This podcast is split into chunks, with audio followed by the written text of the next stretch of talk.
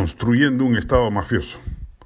Uno de los efectos colaterales perniciosos de la parcial reforma política y electoral que se desplegó durante la gestión de Vizcarra fue que, al restringir el financiamiento de las empresas a los candidatos,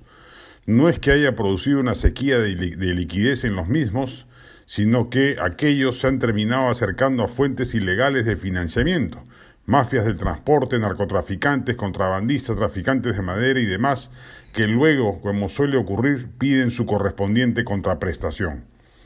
Lo acabamos de ver con la protección que el Congreso le ha brindado a la mafia del transporte, la que mueve millones de dólares informalmente y necesita protección política para sobrellevar su irregular y dañina actividad.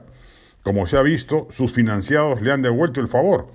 al sabotear la interpelación al ministro de Transportes que les había prometido todas las joyerías habidas y por haber, incluyendo las cabezas de las principales autoridades que desarrollan la reforma del transporte.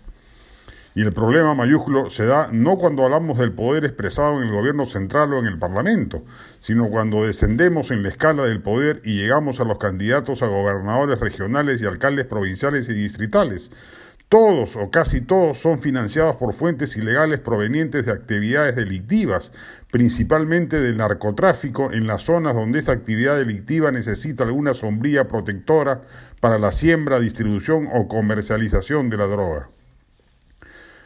Luego, como secuencia de ello, tenemos autoridades funcionales a los dineros ilícitos, corruptas de origen, prestas a cualquier presión o enjuague que se les solicite por parte de sus financistas. Así, paulatinamente, el Perú se acerca a convertirse en un narcoestado, un estado mafioso, sujeto a los intereses de actividades que mueven miles de millones de dólares delictivos, que destruyen la economía empresarial sana y generan un masivo proceso de lavado de activos que contamina hasta el propio sector financiero. Es menester que las autoridades electorales pongan especial celo en supervisar las cuentas partidarias y las fuentes de financiamiento de los partidos que postulan, y especial atención debe colocar la unidad de inteligencia financiera ante las muestras evidentes de que acá se está elevando dinero con política sucia y compromiso de los poderes democráticos.